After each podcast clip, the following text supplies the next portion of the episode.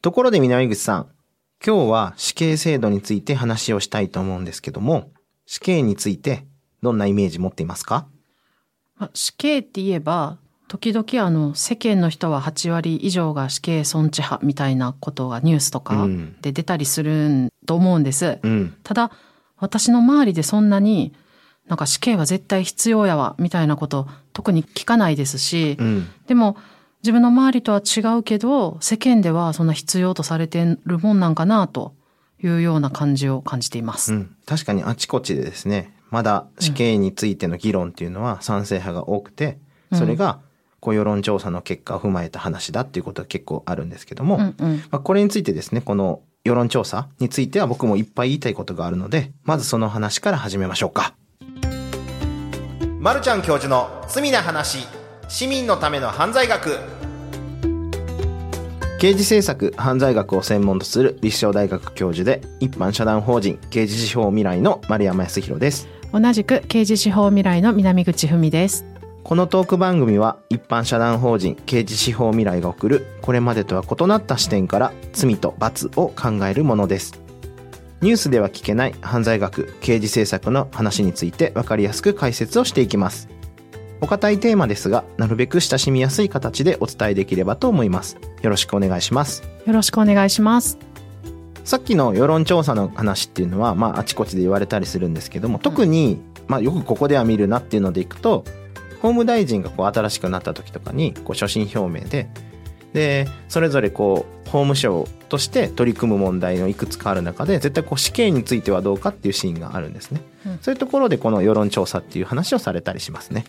とその世論調査っていうのは、あの死刑制度について1994年以降、ほぼ同じ質問で内閣府が5年に1回実施している世論調査のことです。で、はい直近だと2020年の1月に発表されたんです、結果が発表されたんですけれども、あの死刑もやむを得ないと答えた人が80.8%で前回より0.5ポイント増えて、で4回連続で8割を超えましたとはい。いうことになっています。はい。で、廃止すべきだと答えた人は9.0%で、前回より0.7ポイント減ったっていうような結果になっています。うん。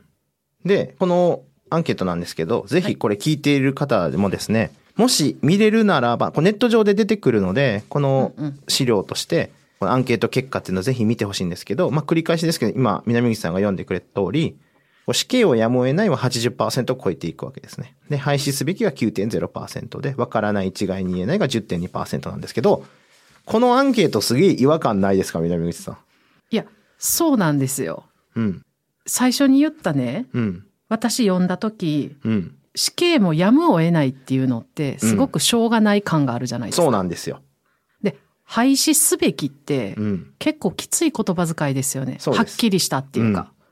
これ実はその通りで、うん死刑を廃止すべきって回答する人っていうのは、まあ絶対的な積極的な死刑廃止論者がうん。廃止すべきっていうのを選ぶんですけど、うんうん。それを対照的にですね、死刑もやむを得ないっていうのが一応賛成の80%を超える賛成があるのでっていうのがよく言われるところのうん賛成論者として80だって言ってるんですけど、これやむを得ないって聞いているってことは、うん。これ実は消極的な死刑賛成論者も含まれているんじゃないか。だからつまり、うん。さっきの廃止すべきでは絶対的な廃止論者ですね。で、何があっても死刑はすべきだって、これ絶対的な積極的死刑賛成者がいたとして、うん。その間の人がいるわけですね。わからない、一概に言えないの前後。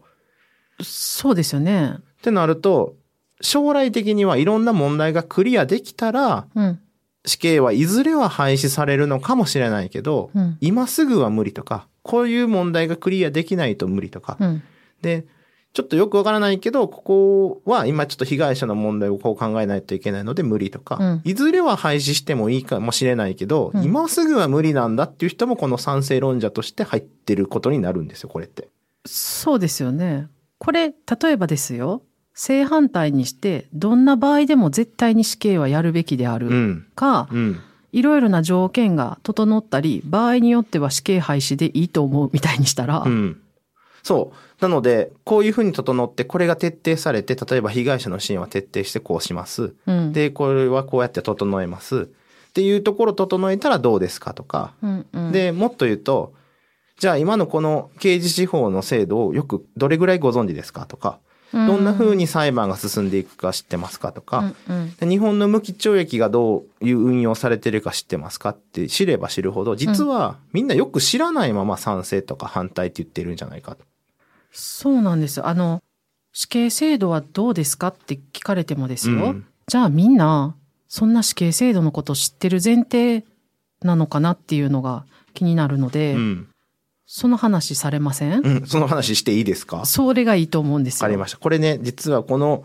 聞き方とか、うんそもそも何も知らないまま答えてしまっているんじゃないかってところに着目しているものとして、うん今ちょっとオーストラリアのモナッシュ大学ってところに、佐藤舞さんっていうね、方がいらっしゃるんですけど、彼女の研究で、うんとても興味深いものがあって、まず、前提として、さっきの公平な質問じゃないですよね。やむを得ないと廃止すべきだってやつ。はい。普通なんか質問するときって5パターンぐらい分かれてて、絶対に思う、そう思う、どちらとも言えない、うんうん思わない、絶対思わないってここ5パターンあるじゃないですか、普通まあの質問ね。そうですよね。で、こういう普通の公平な選択肢を与えて答えてもらうっていうのをまずやってみようと。で、その次に、片方のグループにはうん。死刑制度に関連する情報を与えて、うん。で、もう片方には何も情報を与えないで、この公平な選択肢に答えてもらうっていう調査をしたわけですね。うん。で、その最後にさらに3つ目もやるんですけど、日本のこの死刑制度について、集められた人たちで討議とかいろんな意見交換をして、で、状況提供とかこうみんな、ああだこうだ死刑賛成だ反対だみたいなことを議論する前と後にアンケートを実施して、うん。その後にインタビューを答えてもらうっていう調査をやったわけですよ。なるほど。大変興味深くて、うんで、まず、最初の公平な選択肢が分かれたらどうか。うん。絶対廃止論者と絶対賛成論者の間をつけてやってみたらどうかっていうので、どういう結果が出たかっていうと、うんまあ、死刑制度は絶対にあった方がいい。これ44%なんですね。うん。で、その次、まあどちらかといえばあった方がいい。うん。あった方がいいは35%。で、どちらとも言えないが16。廃止した方がいいが3で、絶対に廃止した方が1。で、こう見てもらうと、うん実はさっきの聞き方バランス悪いですよねって言ったけど、じゃあバランスよく聞いたら、廃止の方が増えるのかって実はそんな簡単な話でもなくて、うん。うんやっぱ賛成の方が圧倒的に多いわけです。この公平な聞き方をしても。うんうん例えば絶対にあった方がいいが44いて、で、どちらかといったらあった方がいいって言ってるのが35もいるわけだから、うんやっぱりこう80近いわけですね。うん。うん。っていうのがあって、で、これは公平に聞いても大体そうなんだけど、ただこれをどう見るかっていうので、まあここはまだ無理くりじゃないかって言われるかもしれませんけど、まあ真ん中層。うん。絶対廃止論者と絶対賛成論者の間。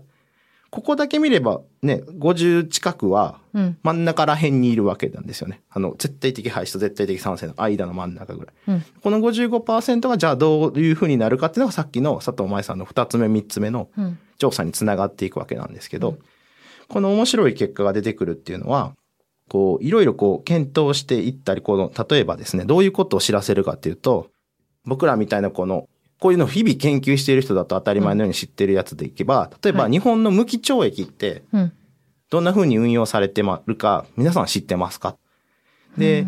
例えばテレビのコメントとかを見ると、未だに10年とか20年で無期懲役っても仮釈放されるんじゃないかとか、うん。うん。こういうことをして、無期懲役と死刑の間が実は乖離していて、日本には終身刑がないじゃないかと。うん仮釈放のない終身刑がないから、うん。で、そこに間が空きすぎているので、無期懲役だと甘いので、死刑判決って言ってるような人たちも中にはいるわけですよ。なるほど。となると、実は日本の無期懲役って、あの、皆さんが思ってるほど簡単に全然出てきてないですよと。うん。うん。例えば1800人近くが刑務所にいて、だどれぐらいの人が年間に無期懲役で出てこれるか知ってますかと。で、まあ大体出てこれるの一桁台いるかいないかぐらいなんですけど、うん。で、彼らも出てこれるとしたら、35年前後、もっとなんなら40年とか経って初めて選ばれるわけですね。で、その一桁台の人がいたとしても、もちろんね、その年その年で違うんですけど、その2倍も3倍も中で亡くなっているわけですね。うん。うん。ってことは日本の無期懲役って実は運用の中で出てこれる人ってかなり少数で、ゼロとは言わないですけど、35年とか40年経って初めて出る人はいるんですけど、そういう意味では10年20年では出ないけど、じゃあ35年とか40年だったら出てこれるんでしょ？って言われたら出てくる人もいるけど、うん。その2倍も3倍も中で亡くなってるわけですね。で、50年、60年いって中で亡くなる人もいるわけです。うんってことは、実は日本の無期懲役って、そうやって早く出てこれる人もいるけど、そのともっと多い人が中で亡くなるってことは、もうほぼほぼ終身刑として運用されてるようなもんなわけですね。うんうん。となればさっきの無期懲役と死刑の間が空きすぎてて、で、日本はただ死刑をやめるにしたって、仮釈放のない終身刑がない国だから、うん。死刑は廃止できないよねとか思ってる人に、いうん。や、実は無期懲役って結構日本の無期懲役って刑罰としては重たいもので、うん。中で亡くなるっていうことの方が圧倒的に多いんですよとか、こういう情報とか、はい。例えば刑事手続きでこういうふうな手続きが進んでいって初めて判決が出、例えばね、アメリカだとうん。どんな裁判が整えられていて、で、死刑判決が出るときには徹底してこういう死刑の経験のある弁護士を絶対メンバーに入れないといけないとか、むっちゃこう、組んでいって初めて死刑事件って扱えるんですけど、うん日本はそういう制度自体も、裁判の制度も整ってなくて、っていうものを踏まえて、で、さらにこの死刑の実情も伝えて、うんじゃあどう考えますかと。うん。これ議論していくわけです。それで、面白いのが、うん。さっきね、あの、公平に分けたら答え変わるんじゃないかって言ったけど、そんなに変わらなかった。変わらなかったですよね。うん賛成の方が多い。これは事実としてそうなんですよ。うん。で、ただこれ議論すればするほどうん、どうなっていくと思います、やっぱり悩む人は増えるんじゃないであ、すか？むっちゃいい視点ですね。これね、実は、例えば廃止論者の人だと、こうやって知れば知るほど、廃止の人が増えるんじゃないかっていうふうな期待はしてしまうわけですね。さっきの圧倒的に公平に分けると、うん。公平に分けても賛成の人が多いわけだから、で、廃止論者の人はこう知れば知るほど廃止の方が増えてくるんじゃないかっていう期待をするんですけど、うん。実はそんなイージーな動き方をしなくて、うん。ただ少なくとも、その実験していくと、うん。どちらとも言えない、わからないが増えるんですよ、むちゃくちゃ。なんかでもすごいわかりますけど、それは。うん悩むと思う。そうなんですよ。で、僕が一番伝えたいのはそこで、うん別にこれを知ったから廃止になれとか、うん。これを知ったから賛成派になれって言ってんじゃなくて、うんうんまず賛成反対っていう、まあ、前提にうん。巻き込んだこう議論、徹底してやって、だ特にこうね、さっきも法務大臣とかこう、いろんな専門の人たちが、うん。賛成が80%を超えているので時期尚早だって言って、この議論を進めない傾向にあるんですけど、うんうんそうじゃなくてみんなこう、刑事司法制度とか死刑制度のことを知れば知るほど、実はこの佐藤さんの実験って悩む人が増えるんですよ。うん。で、これ悩むことってむっちゃ重要だと思ってて、うん。この、例えばこのね、今やってるこのポッドキャスト聞いてもらったから、廃止の人が賛成だろうが、賛成の人が廃止になるとか、そんなことはすぐには何も求めてなくて、うんうん。少なくとも、あ、そうなんだと。こう死刑制度のことちょっとちゃんと調べた方がいいなとか、うん。こう、いろんなことを考えて、それに当たるこう文献を見てみたりとか、じゃあ世の中でどんなことが議論されてんのかなとか、日本だけじゃなくて廃止してった国はなんで廃止してったのかなとか、うんうんもしくは次復活させようとする国もあったりするんで、じゃあそれはなんで復活させようとしてんのかとか、少なくともこう、よくわからないまま賛成だとか、よくわからないまま廃止だって言っているのから一歩進んでほしい。それが今日の目的でもあったりします。なんかあの、知れば知るほど悩むと思うんですよ。うんうんだけどやっぱり今の日々触れるニュースとかで、うん。今丸山さんがおっしゃったような、じゃあその背景には何があるんやろうとか、うん。ここにたどり着くまでにどれだけの、じゃあ例えばですけど死刑判決がうん。死刑になるまでどんな風にいろんな手続きが進んでるんやろうとかっていうことを考えること自体はあんまりない気がするんですよね。うん。なんか聞く機会もないし、うんだから丸山さんが話すといいんじゃないでしょうか。なるほどね。ただ、この時間結構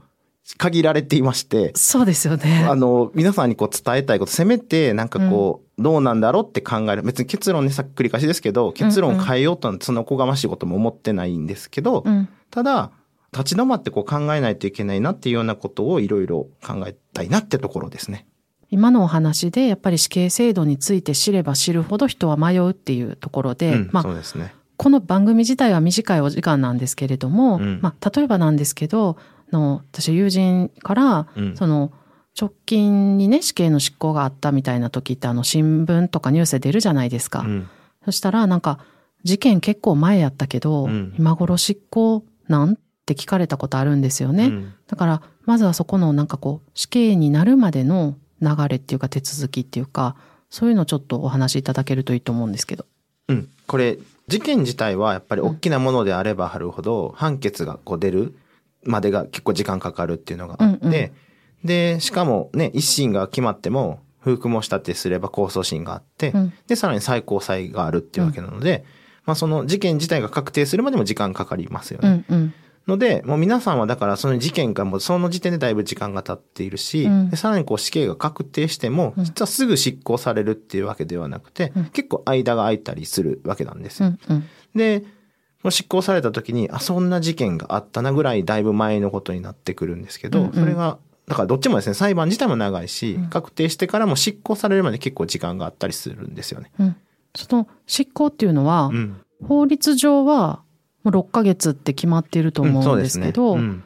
実際6ヶ月で執行されてるってことはあまりないですよね。これはほぼ聞かないですね。ねで、で、その6ヶ月に関してもよくネット上では、うん法律上では6ヶ月って書いてあるんだから、うんすぐ執行しろよっていうような結構過激なコメントっていうのも時々こう散見するんですけど、うんただこれ僕絶対無理だと思っていて、うん。で、死刑を運用するっていうか、この執行するって時に、やっぱかなりこう賛成派の人であってもですよ、死刑賛成派の人であっても、まあ極論言う人以外はですよね。あの、まあ、さっきの消極的賛成論者とかも含めですけど、適当に、まあ、どうでもいいやんとか、手続きがまあ、いろんな不備があっても、まあいいやん、死刑やったらとかって、そういう人はほぼいないと思うんですよ。あんまりないですよね。でしょ？命のこでとだから、せね。めて、まあ確かに事件を起こした人で、うんその罪は償うべきだっていうところは、仮に死刑賛成だと言ったとして、うんその手続き別に適当でもどうでもいいやんとか、本当の事件ってどういうふうに起こったかよく分かってないけど、やったらいいやんとか、うん。もうこの人の問題をよく分からへんままだけど、死刑執行したらいいやんっていうのは、なかなかそれは賛成の人でもないと思っていて、うんってなると、じゃあ、どんな運用するかとか、うん。で、本当にこの人は死刑にしていい人かどうかっていうのは、うん精査しないといけないわけです。これにやっぱ時間かかるわけですよ。でもうちょっと何を言うかっていうと、まあ、その人自身の問題もそうなんですけど、例えばですよ、まあ、裁判で決まってるんだからいいだと思われるかもしれませんけど、やっぱり今でも最新の事件っていうのは、そうですよね。でしょ？で、ね、袴田さんのものとかが未だにやっぱ起きてくるわけだから、うんうんってなると、あれもね、冤罪が強く疑われているものであって、ってなると、まあ、確定したものでも実際こう間違いがないかっていうのは何年もかからないとわからなかったりするものもあるし、で、もうちょっと言うと、例えばですよ、殺人には最高刑死刑があるんだけど、うん傷害致死には死刑がないわけですよね。うん。となると、この起きたこう人を亡くならせてしまった、被害者が亡くなってしまったっていうこの事件に対して、うん殺人なのか傷害致死なのかって最高刑全然違うわけだから、うんうん徹底して調べないといけないわけです。うん。で、でもね、この違いって、まあ細かく言ってむちゃくちゃあるんですけど、うんすごいわかりやすく言うと、殺害の行為があるかないかって、うんじゃあどうやって決め、本人が殺してやろうと思ってたし、言ったらいいかとか、うん。うん。言わへんからないんかとか、そういう単純な話じゃないわけじゃないですか。そうですね。ってなると、本当にこれ、恋があって、うんこの殺してやるぞと思ってやったのかどうかって、こう、この少ない証拠の中で、うん。何をどうってその一時の流れで言ってないかとか、それ以外の新しい新証拠が出てくるんじゃないかとか、こう、いろいろ時間がかかるわけです。こう一旦確かにね、その裁判の判決出るまでにそれ時間かけてるじゃないか。そのその通りなんだけど、うん。仮に判決が確定したとしても、うん新しい新証拠で、実はこう全然違った事実が明らかになるってことは、まあまああるので、となると、やっぱこれ確定してからも、うん本当に間違いなく執行していい人かどうかって、やっぱこれ時間かかるわけですね。やっぱそれは命のことですもんね。そうなんですよ。そうですよね。なんか今のお話を聞いてると当然命のことなので、うん慎重にうん。しっかり調べてうん間違いがないようにってはわかるんですけど、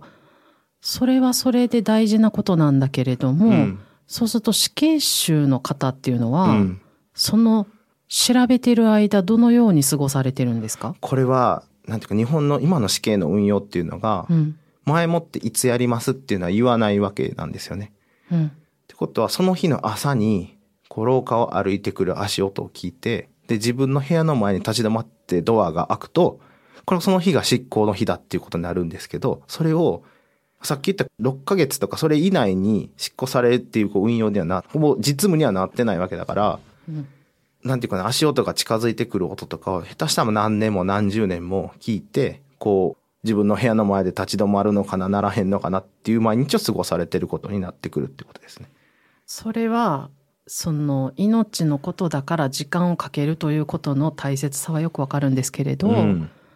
その毎朝を迎えておられうるん。命ある人のことを考えると、それはそれでちょっと苦しいから、うん。なかなか難しいですね。うん。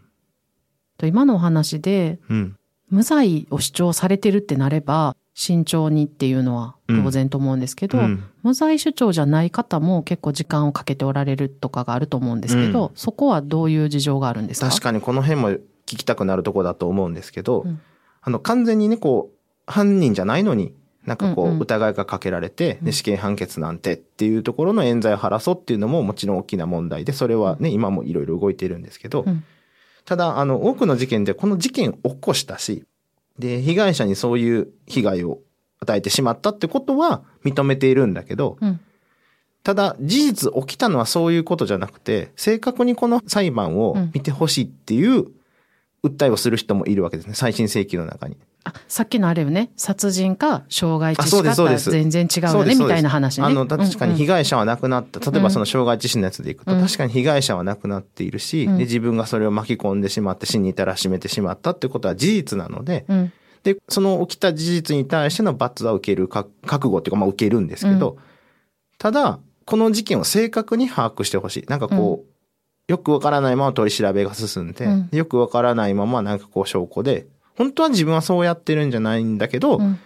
こういう事件のストーリーがあって、うん。で、これによってあなたは死刑ですって言われてしまった人が仮にいたとして、うんうん。って時に、いや、自分が起こした事件、本当はそうではなくて、うん。でこういう背景は事実があって、うん。で、これに対して自分に正確な判決、うん。量刑を加えてほしいって、こうなってくると、うん。事件に対する冤罪ではないんだけど、量刑に対して間違った量刑があると、これは量刑の冤罪なわけですよね。となると、いや、あの、真摯にこれは受け止めるけど、うん量刑としてもう一回見直してほしいっていう再審請求ももちろんあるわけですね。なるほど。そしたらですよ、そういう間はう、ん。いろいろ止めてうん。調べ直そうってなってるんですか？これがね、また素晴らしくいい質問だと思うんですけど、うん基本的には再審請求中っていうのは、うんこの執行が止まる。法律上はそういうふうに読めるんじゃないかっていうところがうんずっと言われてて、再審請求中はその執行しないっていうふうに言われた時期があったんですけど、うんうんこれはただ、まあ、実務の運用としてうんは数年前から再審請求中の人でも執行できるっていうふうなことが進められてしまったわけですね。再審請求中は、調べ直してほしいって言っているのに、そうですねそれでも死刑になることがあるっていうことですよね。うん。それより前までは、再審請求中の人にはやらないってことが運用とされてるときにうん、例えば、じゃあどういうふうにそれでも執行が行われてたかというと、その再審請求が出てる間でも連れて行かれるっていうよりは、朝、その執行の時、さっき来るって言いましたよね。うんその時に、君がこう、請求してた再審請求は通らなかったよ。行こうかって行くわけですね。それだと、一応、通らなかったから、じゃあ行こうかって、うんその日の朝に、だから通らなかったことプラス、執行するよってことが同時に来てたわけです。それは一応形上は請求中はやってないことになってるんだけど、ただ、当然そうですね、なんかこう、公園の人たちがいるとか、うん。なんてこう、支える弁護団の人がいる時うんって、その同時に何個も再審請求出せないので、うん。仮にこれが通らなかったら次の真実は何かって、その間一生懸命探して、うん。で、もう一回再審するにはこの証拠を集めないと新しい科学鑑定がいるねとか、うんうんこういうことを一生懸命されてるわけです。うんうでん、一回それが通らなかったら、じゃあ次はこれで、新しい新証拠として戦おうかって準備をしてるので、うん仮に通らなかった場合、うんじゃあ次はこれの新証拠としてもう一回検討してほしいんですっていうのを再審請求したいですよね。うんうんので、次は用意されてるんだけど、ただその同時に通らなかったよう行こうかってされてしまうと、用意してても次のが出せないわけじゃないですか。そうですよね。今のも結構む大変な話だと思うんですけど、ど。今のお話で今支援の方たちだったり弁護団がっていうお話があったんですけど、うん全部の死刑囚の方にそういうきちっとその方の立場に立って、まあ再審請求だけじゃないと思いますけど、その方を支える存在っていうのはあるもんなんでいや、すかこれはちょっとわからないですね。僕が実際どれぐらいの人にどれぐらいのものがついてるかっていうのはわからないんですけども、ただ、うん特に、まあでも、世間の注目を集め、まあ、大きな事件なんで死刑判決が出るようなものってそもそもからして。なので、いろんなこう弁護がつくんですけど、その後こう再審請求をしたいような人っていうのは、そうですね、実質どれぐらいかわからないですね。うん、なんか、うん聞いててこう、きっとね、もういいよって思っちゃったりとか、あなんか、法律の話って、それは、こういう番組で聞いてても、うん。ややこしかったり、実際はこう書いてあるけど、うん。実際はこうなんですとか、うん。もうそれを今自分死刑囚になったっていう人が、うん。もうええわっていう瞬間があった時に、うん。なんかこう、お一人だと、うん。こう、その人がしんどくなっちゃったらすごい不利益被ったりとかあったら、うんなんかちょっと制度的にどうなんかなとか思ったんですそけど。の辺ね、実はもっと微妙なところが、それ自体もすごく問題なんですけど、うん。今死刑囚の人が一人でもういいわってなっちゃうんじゃないかって言ったんですけど、うん。実はこう、不服申し立てするとき死刑判決が出て、うん。次に上訴する、まあ、控訴するか上告するかって、その間ですよね、2週間あり、うんうん。あるんですけど、うん。この判決に不服があったら、高等裁判所に上訴してくださいとか、うん。最高裁にこう、上げてくださいっていう時のこの間に、うんもう誰も何も僕の話は聞いてもらえないんで、うん。本当はこういうことが起きてたし、うん。本当はこういうことを調べてほしいし、で、それに対する正当な判決とか量刑を望むんだけど、でも誰も何もそれは話が通じなくて、うん。で、自分の話は一切聞いてもらえないんで、もう、もういいですってこう、例えばこの短い間にこう、鬱になったりとか、うん。で、取り下げてしまった時、うん。自分で。うん。で、その控訴審とかを取り下げてしまう、取り下げて確定してしまいますよね。うん。で、これがやっぱ日本で結構問題があって、この問題って、例えばアメリカの州では結構いくつかの州で、うん。本人が望もうが望まないが、うん。自動的に最高裁まで上訴するんですよ。あ本人が望んでようが望んでまいが。で、徹底して調べないと死刑判決を出してはいけないっていうものがあって。うん。だけど、この日本のこの状態だと、うん。本人が仮にずっとね、強固に、例えば視線弁護人がついてくれてて、うんうんすべて法律のサポートしてくれるっていう状態だったらいいんですけど、うん。こうたまたまこの間が空くとか、例えば国選弁護人の云々とか、そのうん。上訴するとこまではサポートしてくれるんですけど、うん。そのその次の裁判が始まるまでとか、こう、うん。いろんなスポットができてしまった時に、うん。本人がもういいですとこう、例えばその時だけピンポイントで鬱になってるとか、で、誰もみんな自分なんて死刑になればいいだろうって日本全体が思ってるんでしょ？とかってこう、やっぱ一人の部屋にいて、うん。一人でこう、うつ状態が進むと、取り下げて確定してしまう時があって、うん。これちょっとこう、法律上大変な問題じゃないかな常々思ってるんですけど、こういう制度があるところで死刑運用していいのかっていうのがまた次の課題としてあるんじゃないかと、ふうには思ってますね。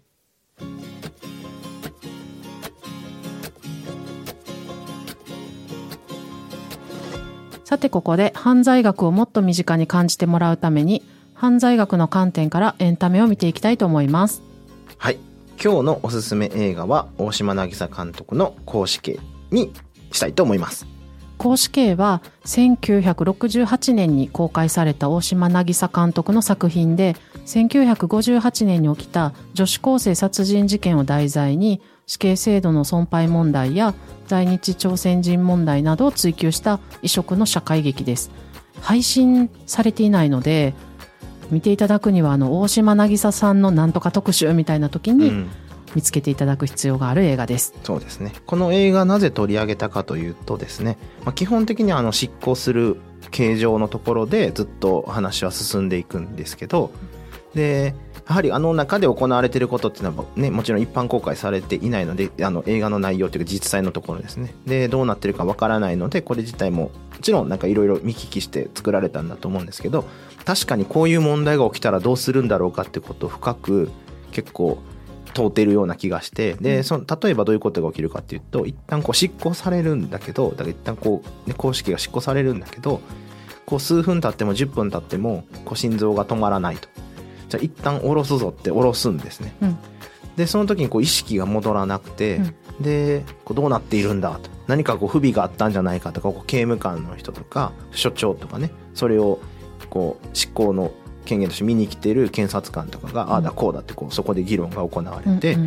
うん。じゃあもう一度やり直すぞとかなるんですけど、うん。いや意識ないのにその心身喪失とかこう意識ない状態で執行していいのかっていう議論になったりとか、うんでこうパッと起き上がるんだけどなんか記憶が曖昧で、うん。そんな状態で執行していいのかとか、うん。こんなことがこうひたすら議論されていく映画です。あの冒頭で今丸山さんおっしゃったように、うん。死刑上のこうこんなんですあんなんですみたいなのをすごい結構細かくやるんですよね。うん。で死刑囚はこんな風にうん。処刑されますみたいな、うん。でそういうことって今日のテーマだったその「知ってますか?」の中でうん知らないことばっかりだなっていうところなんかも注目できる映画だなと思いますね。はい、あの少しこう時代が新しい映画になるんですけれども「私たちの幸せな時間」っていう映画もうんこう死刑囚の方とのを取り上げた映画でこれ両方あの冤罪を戦う映画じゃないんですよね。そうですね。うん。死刑ってこと自体をどう考えていくのか、うん。悩みましょうっていううん。映画だと思うので合わせておすすめしたいと思います。はい、丸山さんに解説してほしいエンタメ作品がありましたら番組詳細欄にあるリンクよりご投稿ください。今日のテーマは死刑制度についてでしたがあの死刑制度ってずっとあるのでうん、日本ではね。日本ではね、であるものだっていう前提で、うん。あの人死刑になったとかうん、なんか死刑が求刑されたとかある前提で自動的になんか考えてた気がするんですけど、うん。今日のお話のようにいやあるとかないとかの前にどんなことなのかを知ってから考えてみようっていうのはすごい大事なことやなって思いました。そうですね。もう常にこの僕ら生まれて生きてずっとこの間死刑があるの前提で話しているので、うんうんそうなんですよね。確かに。で、これが例えばもう江戸時代とかもっと前にやってたような執行方法例えば貼り付け云々とか、うんうんこういうのってやっぱ残虐なイメージ出るじゃないですか、うんこれもう今ないからなんですよね。となってくると、今あるのを前提に考えているんだけどもしかしたらもうねヨーロッパではもう100年も120年も前に辞めている国は、うん。死刑って聞くだけで、うん。そんな野蛮なことって考えるやっぱ国の人たちもいてそれはもう亡くなって百何十年経ってたりするからであって、ってなると今なんか当たり前のように死刑があるっていう前提で僕ら話を考えるんだけど、実はそう立ち止まってでどこに何が問題があるのかっていうのは、賛成だろうが反対だろうがしっかり考えるような機会がもっとあればいいなと思っています。さてこの番組では感想や質問リクエストなどをお待ちしております。番組詳細欄にあるリンクよりお気軽にご投稿ください。ツイッターではカタカナで「ハッシュタグ罪な話」をつけてツイートしてください。また私が所属する一般社団法人刑事司法未来でも犯罪学や刑事政策について発信しています刑事司法未来で検索してみてください。ではまたお会いしましょう。お相手は丸山康弘と。南口文でした。